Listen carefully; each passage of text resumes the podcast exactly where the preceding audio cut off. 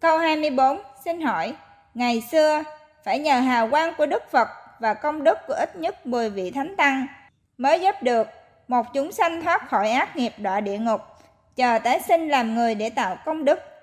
Ngày nay, Phật tử Thiền Tông mở máy, các trung ấm thân vào nghe và hiểu Thiền Tông sẽ sinh trở lại dòng tộc, tái sinh làm người để tạo công đức. Phải chăng hai việc này không khác gì nhau? Đúng vậy, nhưng ngày nay chỉ giúp cho các loại cô hồn lang thang thôi. Chớ cô hồn ở trong tổ chức họ không nghe. Vì sao?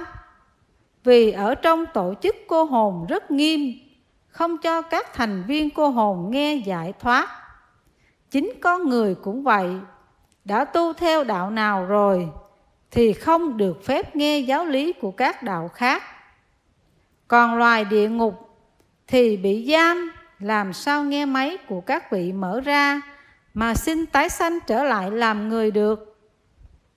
Các vị mở máy thiền tông ra chỉ độ được các loài cô hồn lang thang thôi.